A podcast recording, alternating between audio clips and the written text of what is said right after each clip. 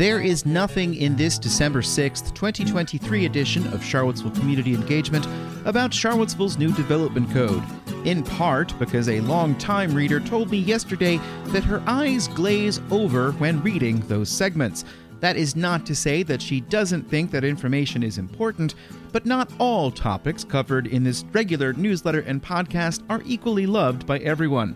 I'm Sean Tubbs, grateful as well to have one edition this week that will not use the word setback.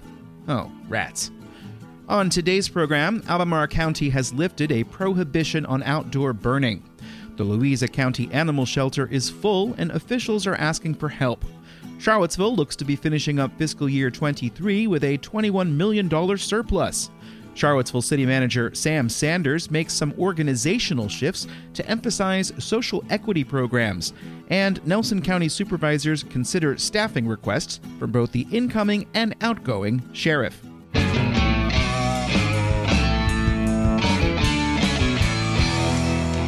In today's first subscriber supported shoutout, one Patreon supporter wants you to know that Charlottesville now has an e bike lending library. Hey, e bikes are a great way to get around the community, but there are many brands and styles to choose from. Because many of these e bikes are sold online, it can be a challenge to try an e bike before buying one. The Charlottesville e bike lending library is a free, not for profit service working to expand access to e bikes in the area. They have a small collection of e bikes that are lent out to community members for up to a week for free. You can experience your daily commute, go grocery shopping, or even bike your kids to school and decide whether e bikes are right for you. You can check out this service at ebikelibraryseville.org.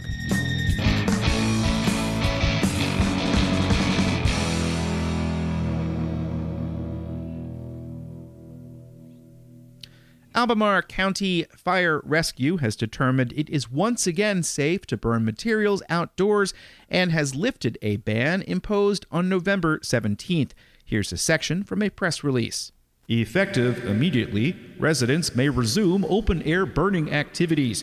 We encourage the entire community to remain fire aware and practice safe burning practices.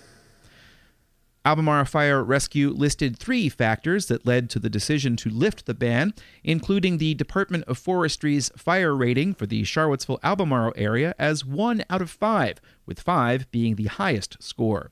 They also invoke a Keetch Byram Drought Index of 12 out of 800. Recent rainfall has effectively dampened the ground and foliage.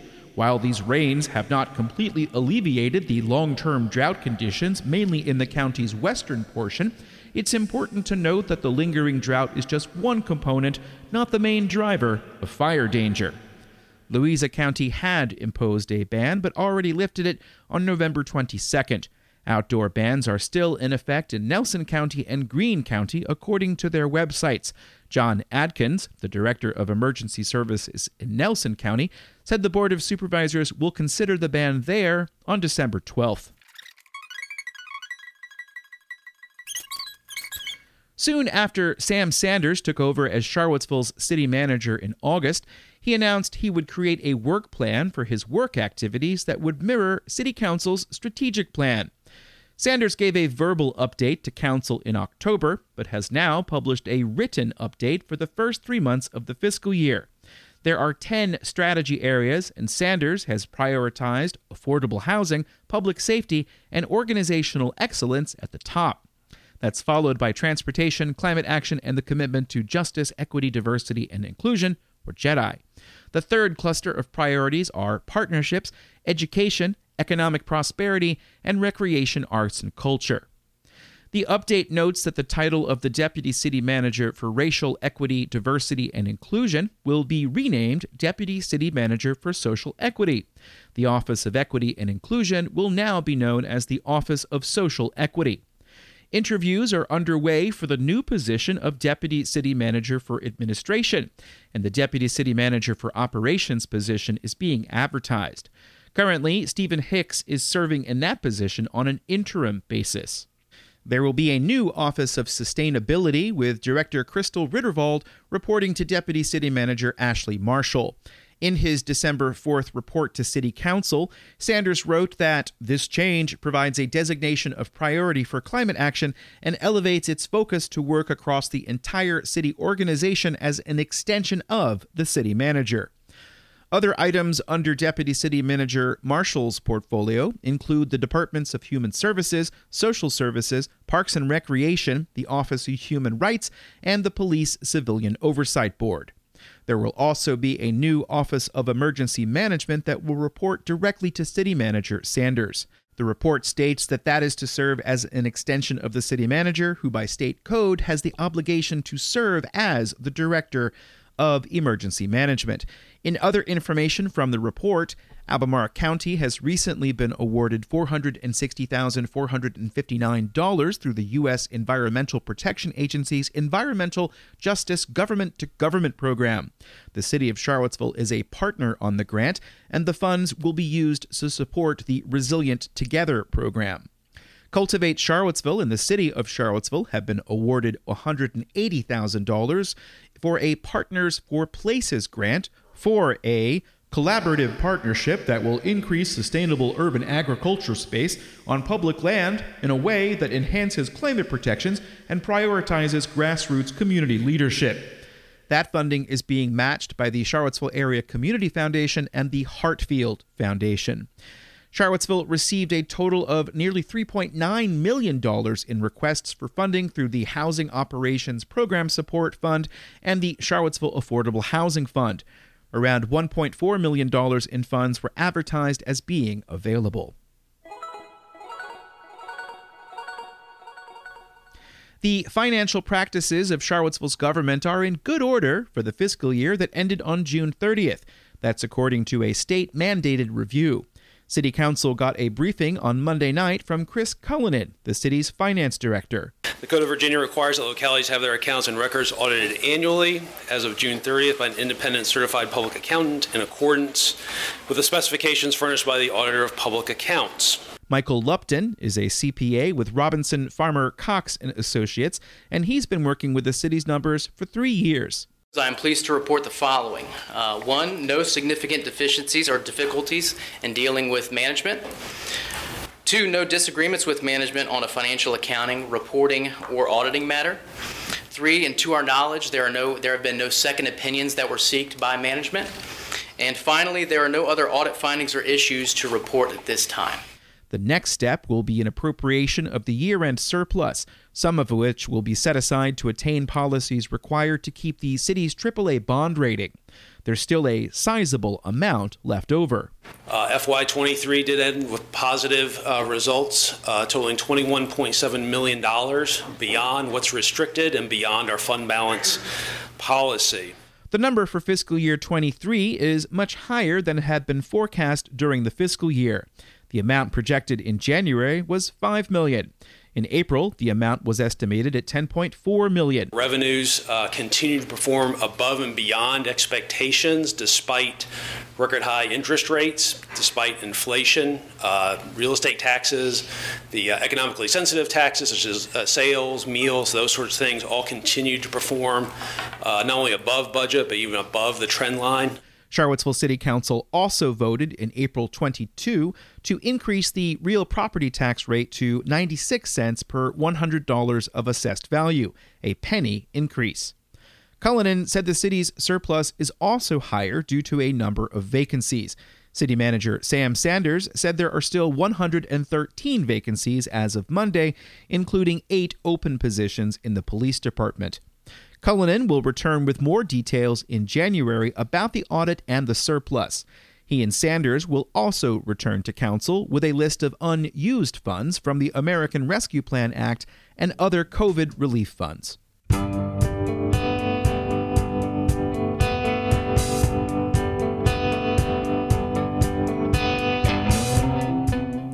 You're listening to Charlottesville Community Engagement, and it's time for a sponsored message from Buy Local. From Crozet to Barracks Road, the downtown mall to the shops at Stonefield, and everywhere in between, Albemarle County and Charlottesville's Offices of Economic Development encourage you to buy local this holiday season. Buying locally supports our neighbors and community members and makes a big impact for our local economy. Local businesses are more likely to reinvest in our community, and their goods and services contribute to the unique character of our community. Learn more about how you can support local business at showlocallove.org and on social media platforms at Buy Local Albemarle. There are links to each one of those in the newsletter. Thank you so much for this Buy Local moment.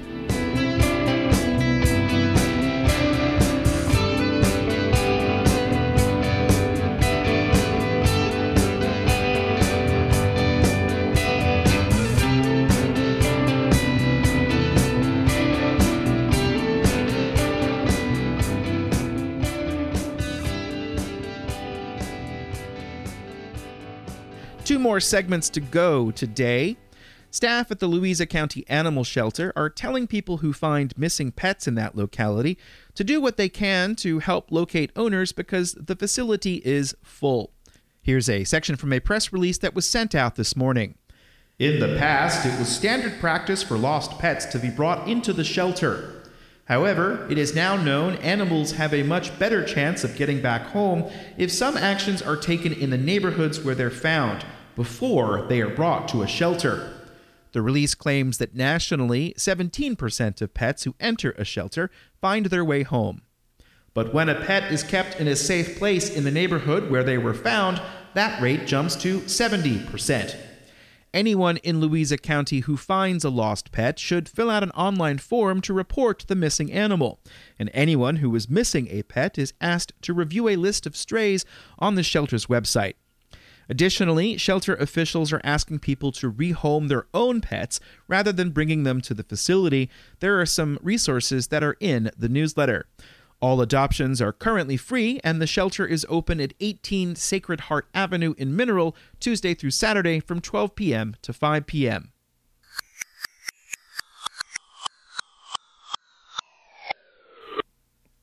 Finally, today, the Nelson County Board of Supervisors held a special meeting on Monday, December 4th, to adopt a resolution to allow the Nelson Heritage Center to proceed with refinancing related to the relocation of the county's health department to the center. The five member body also dealt with staffing issues related to an interregnum of sorts in the Sheriff's Department, an office run by a leader elected by the people of Nelson County.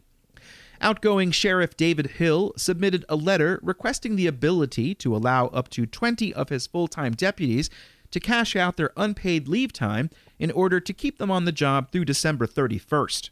Here is County Administrator Candy McGarry. And this would be for these employees that continue providing service without taking their leave before January 1st, 2024, so that the department may maintain a professional service for the remainder of the calendar year 2023.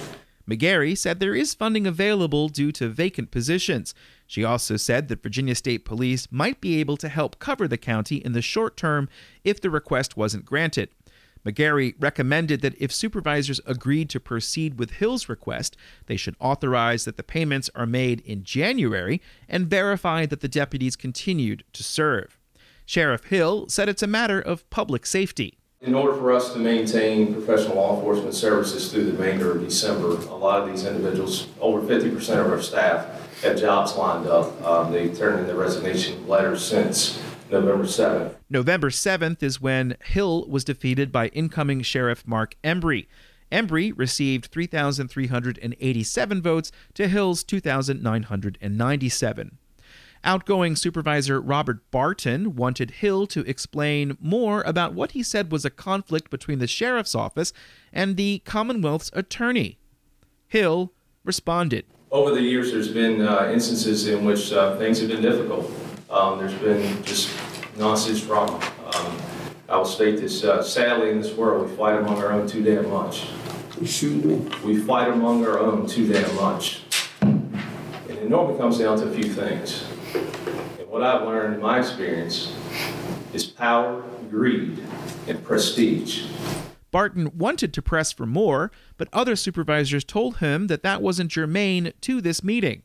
Barton disagreed. These officers who are here maybe um, ch- chose to leave the employ of, uh, of uh, Nelson County. And they are requesting a certain amount of money, and that money comes from the people of Nelson County. Now, I would like to know why, before I vote on whether I'm going to extend them that money, why they left. I, think that is totally relevant. Supervisor Chair Jesse Rutherford said Barton could feel free to talk to any deputies that left to ask them directly. Barton called for cooperation between the outgoing and incoming sheriffs. To be perfectly honest, I don't give a damn which one he is, Sheriff, mm-hmm. as long as you serve the people of Nelson County. but I am concerned that people who work here feel upset enough about something Hill said deputies depart after every election cycle for a variety of reasons, including higher salaries that are available elsewhere. He said his request would help keep enough people on the job through December 31st. These individuals have jobs where they can go today. They can just walk out, turn their stuff in, and they can go to work somewhere else. They have that lined up. West District J. David Parr said he's generally very supportive of law enforcement. But I'm going to say right now, I don't appreciate this situation and this board being put in this position to Monday morning quarterback, literally Monday morning um, quarterback this situation. Parr said he did not support Hill's full request, but did want staff to find a way to be fair. He noted that not all deputies are leaving. I think it sets a bad precedent if we start paying out leave for people who aren't leaving. Central District Supervisor Ernie Reed supported Hill's request, provided the calculations are capped to provide no more than two years' worth of paid leave. Supervisors agreed unanimously to grant a modified version of the request with some modifications. After a brief recess, incoming Sheriff Mark Embry asked for authorizations to use existing funding. Here's Administrator Candy McGarry again. Sheriff-elect Embry has submitted a letter requesting authorization to utilize the existing local salary supplements within the current Sheriff's Department budget as of January 1st, 2024. Um, this would be in order to reallocate those funds to secure staffing for existing positions. Embry said his request was to ensure funding is in place for the new deputies he has lined up to begin service soon after he is sworn in. I do want to wish all the uh, outgoing deputies uh, the best luck in, in their endeavors. Embry said he is introducing a rank structure to the department, but is not asking for more than the 27 positions currently authorized. He did want to move a few around. Supervisors granted Embry's request. I don't want us to, you know, micromanage. You won this job, and um, we mean to uh, support you in that. The Nelson Board of Supervisors next meets on December 12th.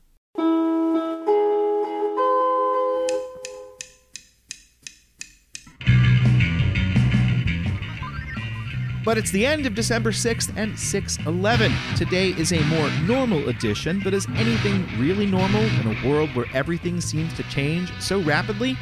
I am grateful to have taken a break from the development code, but rest assured I'll be back at that tomorrow, maybe Friday. There are also stories on Charlottesville's capital improvement program to get to, as well as Albemarle affordable housing incentives and all kinds of items.